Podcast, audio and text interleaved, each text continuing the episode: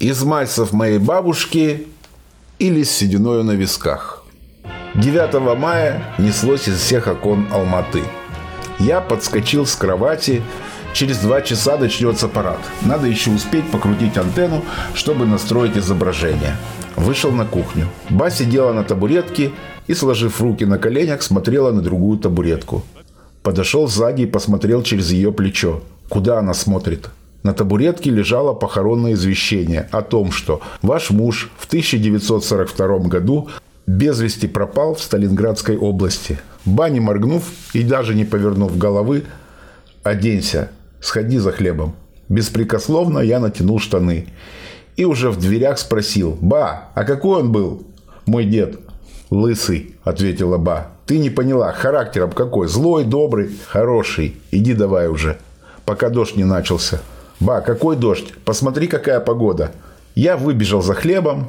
В окне на первом этаже торчал наш соседский ветеран с довольным лицом. Он пил пиво из черной кружки. И за его спиной неслось не День Победы. «С праздником вас, дядь Саш!» — поздравил я краснющее лицо. «И тебя, кучерявенький!» Побежал в магазин. День стоял, что называется, майский. Пикировали ласточки, вовсю цвела алматинская сирень. Микровские пацаны гоняли васыки и при этом орали как резаные. По дороге я встретил нарядно одетую семью с цветами и очень серьезными лицами. «Наверное, в парк подфиловцев собрались», – подумал я. Не вытаскивая рук из карманов, влетел в магазин. Глазами нашел огромную привязанную бечевкой вилку, надавил ею на буханку. «Свежий. Пойдет», – обрадовался я, так как не надо было бежать в следующий магазин, потому что Ба страшно сердилась, если я приносил несвежий хлеб. На обратном пути я опрокинул маленькую кружку кваса у квасной желтой бочки и быстро побежал домой, потому что хотел посмотреть парад с самого начала. Пока шел, небо резко потемнело. Я прибавил ход. Раздались раскаты грома и ливануло. Фух, успел запрыгнуть в подъезд. В квартире было темновато. Ба стояла у окна и, опершись руками об подоконник, смотрела вверх. Похоронка все так же лежала на табуретке. «Ба, ну ты синоптик. Откуда ты знала, что дождь пойдет?» «Каждый год. В этот день в Алмате небо плачет за нас. Ты разве не заметил? А мы чему-то радуемся».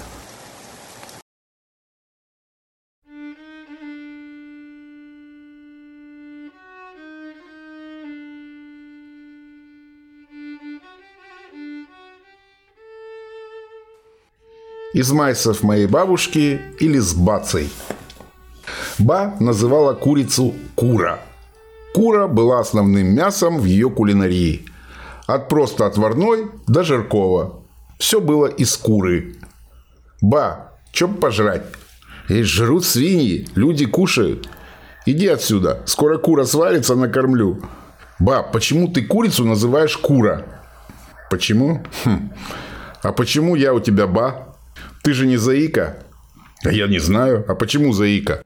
У нас на Комсомольской был сосед. У них был мальчик, он заикался. И он говорил «кура».